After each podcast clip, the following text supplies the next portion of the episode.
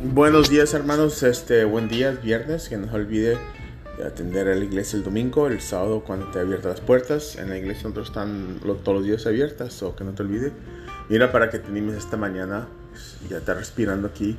Salmo 100, verso 5 dice, porque el Señor es bueno, el amor de Él nunca falla, es para siempre.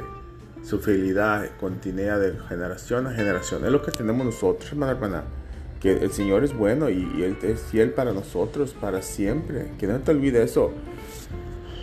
Que no te olvide que tan fiel es. Al amor tú no eres fiel, pero Él sí es fiel. Él sí es fiel para nosotros, para ti. Que sigas adelante, te veo pronto. Si estás donde estés, si vives en Guatemala, voy en agosto, para Guatemala, agosto, día 2. Voy a verlos.